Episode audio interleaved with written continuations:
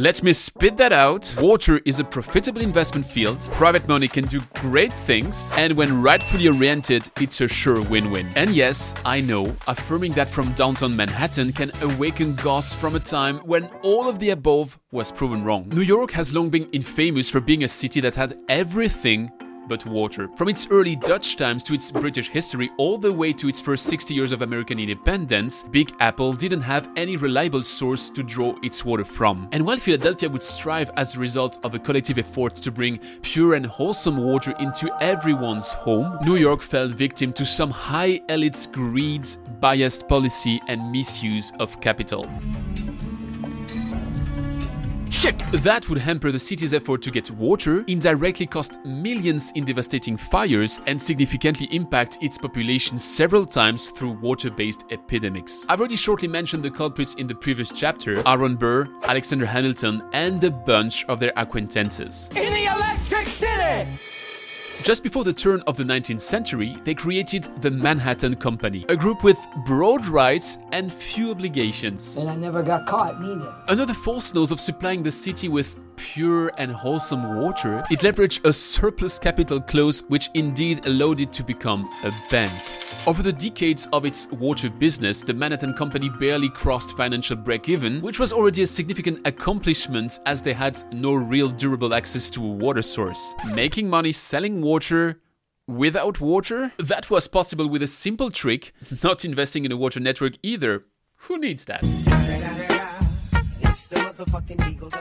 The rest is banking history, and it was proven to be incredibly profitable. Bottom line, it's only when New York decided to make the water topic a public one again that it finally got its first safe water deliveries from the Croton watershed. As that proof that nothing profitable can result from the involvement of private capital in water, thankfully, not at all. Had the Manhattan Company not been created by senators, general attorneys, and future vice presidents, it would probably not have been able to distort policies thus far. Sorry, not sorry. The real lesson to remember here is that water economics and water policies are a powerful duo that has to work hand in hand. The analogy or the metaphor would be a race car. If you're trying to develop the fastest race car, you want to put an engine in it that is of immense horsepower. That's American industry, that's the, the private sector.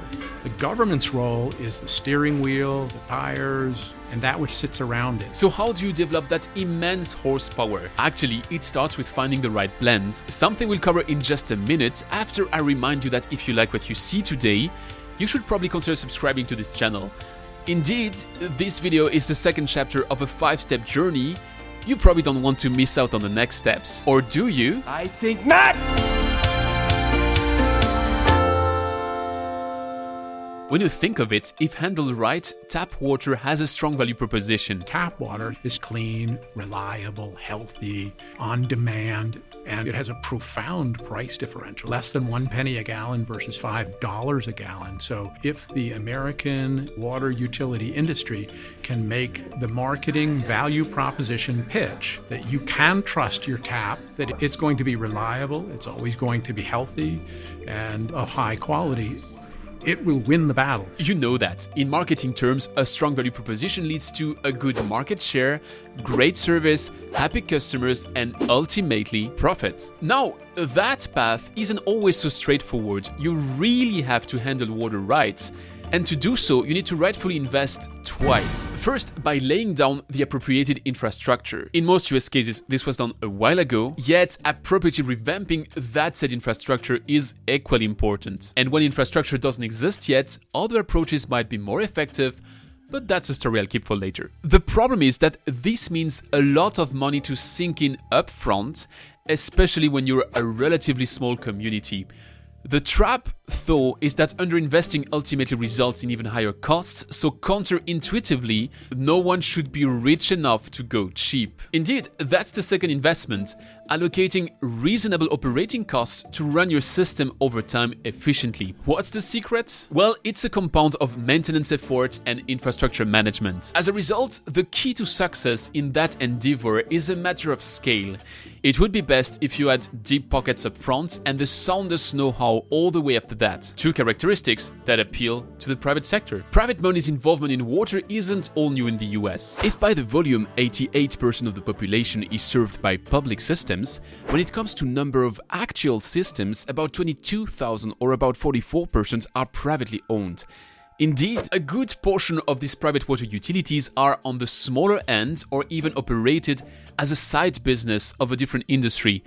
And for long, it had consequences. The water infrastructure crisis is not looming, it's already here. Over and over again, I've seen lead in the drinking water serving daycares. I've seen receiving water bodies that are biologically dead. You know, I've seen places with intermittent water service or water service that they can't even use their laundry because there's so much iron manganese in the system, right? So all that is happening right now. After being exposed to that multiple times, I realized there's got to be a private solution to this very public problem. This private sector's involvement would take the shape of Central States with Water Resources, a company Josiah Cox created in 2014. Last year, there were 208 M&A water utility transactions. We were 80 of those. We're really focused on rolling up these small systems, and the states we're in, we've gone to states with the highest amount of fragmentation, the most amount of small systems, and the highest amount of regulatory noncompliance. So we're trying to solve a problem that obviously exists in every state we're in. Interestingly, CSWR has been regularly topping the M&A leaderboard in the number of deals in the year, but never in the number of connections or customers. There's a simple reason. The company focuses on small, distressed, non-compliant plants. That's actually where the flip is the most effective. It enables a consolidator to unlock a scale effect among a scattered cluster of systems, and spoiler alerts, we'll see in the next chapter how that approach may do well in the long run. And as it takes a losing situation, bad water in the wrong hands, to turn it into a win win, good water at a profit, it sounds like a no brainer positive move. I, I see this as an absolute win. So, for the 15% already private utilities, there's a clear success path in realizing Seth Siegel's recommendation, consolidating them into distributed giants powered by private money. But what about the other 85%? Because as we know, in, in the US, 85% of the industry is publicly held utility companies. The US EPA estimates that they will need to invest $470 billion in the next 20 years to keep the water quality afloat. And it might be more. The US probably needs a trillion dollars of infrastructure and water. Needless to say, public investment programs don't match these numbers. Oh, no shit, Sherlock. In 2021, the Biden Harris administration announced the unlocking of $111 billion. That was historic, unprecedented, yet far from being enough. That can't be done by governments alone. And with the advent of infrastructure funds, with the focus now in the investment community on water, I think it's a nice convergence of capital technology, and need will really accelerate the growth of the industry, the focus on the sector. Succeeding in that endeavor may require breaking a taboo in the US. Around the world, we find that it is more market driven. And we are okay with private ownership of water utilities. UK, Manila. You know, just go around the world. US, I think we're somewhat afraid to attack that issue. A way forward would be about finding the right blend of private and public capital or said differently, it will be about private public partnerships. I think we're gonna be friends. And when I'm with friends, I like to have fun, fun, fun, fun, fun, fun, fun, fun, fun. Will these PPP players still be the same as the private consolidators? You know, obviously we're a privatization play, so we're a pure play water and wastewater utility, investor-owned utility. We'll see if that gets traction because these small municipalities don't have the cash flows to do the improvements that are necessary. So can there be a rapprochement, engagement with the private sector, whether the municipality still owns the assets? That's yet to be determined. I'm just a mailman here, but if CSWR was to enter this new extension of the game, it would get backing from its current investors. We're investing in a, primarily in the private piece of that, but we think that private capital has a role to play across the industry. I'm glad you came along, partner. But aside from private consolidators, that new approach will also require the involvement of new players. We are big believers and proponents of that public private partnership because it's more than just the financial capital, it's aligning objectives and measurements of success for a community beyond purely the financial metric. Multifaceted partners have skin in the game together to drive success. I think that it also reduces oftentimes the noise, the conflict that is based upon legacy or the past rather than fact. And I think it can galvanize. This partnership can come in many shapes, but the conventional approach is to have a private company financing upfront an infrastructure asset against a revenue based contract that repays it over time, typically 15 to 30 years. Before the popularization of PPPs, a public body designs a new water infrastructure, with private companies then bidding on it, building it, and transferring it. But according to Public Works financing research, adopting design build approaches where private companies were allowed to submit their own designs enabled the US water sector to save 39% on capital. And adding a third initial to the acronym with design build operate enabled a further 26% reduction in life cycle costs. Hence, when a public body enters in a private public partnership, it unlocks the benefits of this private sector's involvement minus the profits the private company is planning over the contract. This is why even the United Nations have been promoting the PPP approach, assuming it would follow some best practices such as the fair sharing of risks and rewards, aka neither extreme risk transfer nor extreme profits. What you have to begin to do is look at some of these vehicles, the federal funding vehicles, but look at private equity as a source as well to get consistent rates get rates that's probably going to be consistent and level out versus the increased regressive rates that you're going to see to fix an old aging system. Another perk of the PPP approach is that a municipality avoids cashing out upfront, which alleviates the burden on mayors. Politicians are doing an amazing job, but politicians are similar to CEOs. They're only appointed for a short period of time. So, with that in mind, do they make the investment appropriately to get the return, particularly if it's in a pipe that no one can see? I think something around that has to change. Around fines and persecutions, we don't want industry to slow down and we don't want industry to be scared of making a front step forward, but we need to penalize those that are doing it in a reckless manner. So, a reckless manner is not thinking about the community or the people that they serve. Now, let's face it, PPPs also come with a bad rap. The mechanism may have been overused in the 1990s on projects that were probably too broad and left a lot of space for the reckless manners James alluded to. There are many, many, many examples of success of this around the world, far more successes by a factor of exponentially than any failures along the way. It doesn't mean it's always perfect, but it has proven itself to be a significant alternative. These successes have led PPPs to jump by a 146% increase between 2020 and 2021 in the water and sanitation sector worldwide. Another sign that the tool, when used right, is a clear asset in water management's toolbox.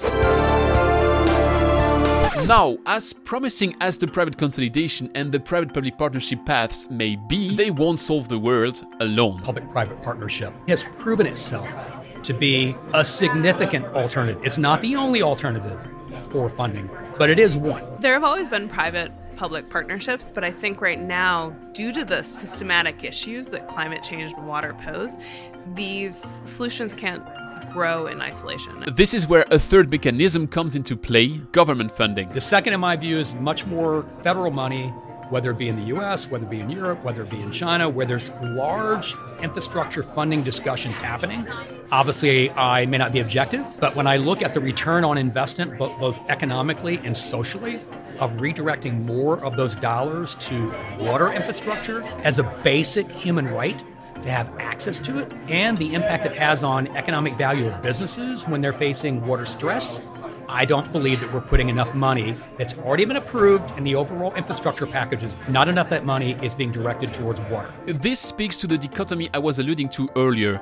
We need $1 trillion and we get a historic yet insufficient 111 billion. But why should more money come from governments when I demonstrated earlier that investing in water was profitable? Why wouldn't infrastructure funds foot the bill? It's actually a matter of wrong pockets. We have a wrong pockets problem, what economists would call yeah. this wrong pockets problem. You know, the, the societal benefits don't accrue to the same folks that would necessarily make the investment to solve the problem. And in the US, in, in most cases, that's either municipalities leveraging federal funds as loans or forgivable grants that they have to prove their eligibility for, or it's private water companies who are economically disincentivized because of this wrong pockets yeah. problem from extending these systems. On the other end, more state money would push us into the next challenge federal infrastructure or inflation regulation plans naturally call for large projects when the appropriate scale might be different. How are we going to efficiently and equitably deploy these funds. And no doubt, big infrastructure is important. But as I've seen being in the weeds for the past six years doing grassroots water projects in Flint, Michigan, Navajo Nation, Tanzania, you really got to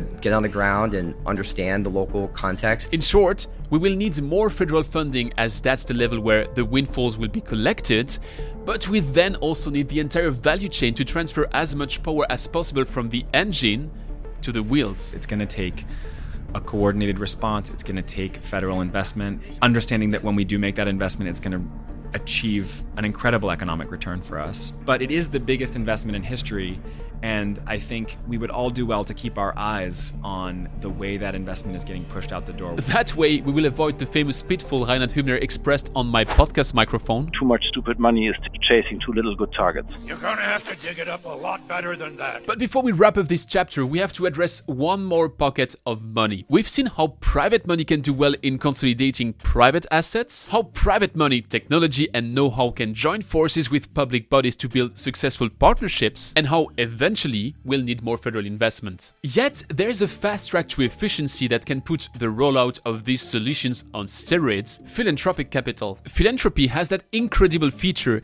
it is meant to be lost. Yet I'd bet donors wouldn't complain if that money were to achieve a maximized impact. And that's where players like Merton Capital Partners play a new role. We're basically creating deals where philanthropy can be invested with later stage private companies that can take in a lot of capital that is inexpensive capital and that allows them to do things with much greater impact. The keyword here is blend, a fraction of sunk philanthropic capital in the broader blend of for profit private money and public funds can make a deal profitable, hence getting all the parties to agree on it. Two water areas Merton has been looking into so far are first, the 5,000 abandoned water utilities that ran out of money and contributed to the 44 million Americans that got exposed to Safe Drinking Water Act violations, and second, the coastal wastewater treatment plants, or rather, the absence of it. With three or 400 million of philanthropy, you can probably increase the wastewater capacity in South Florida to bring back the reefs and have an explosion explosion of seagrass that is incredible. For that to happen, there's a last hurdle to overcome. It's tough to find philanthropists who want to give to water infrastructure because they don't know about the problems. And they always see that, well, that's a government issue. So this time, it boils down to spreading the right messages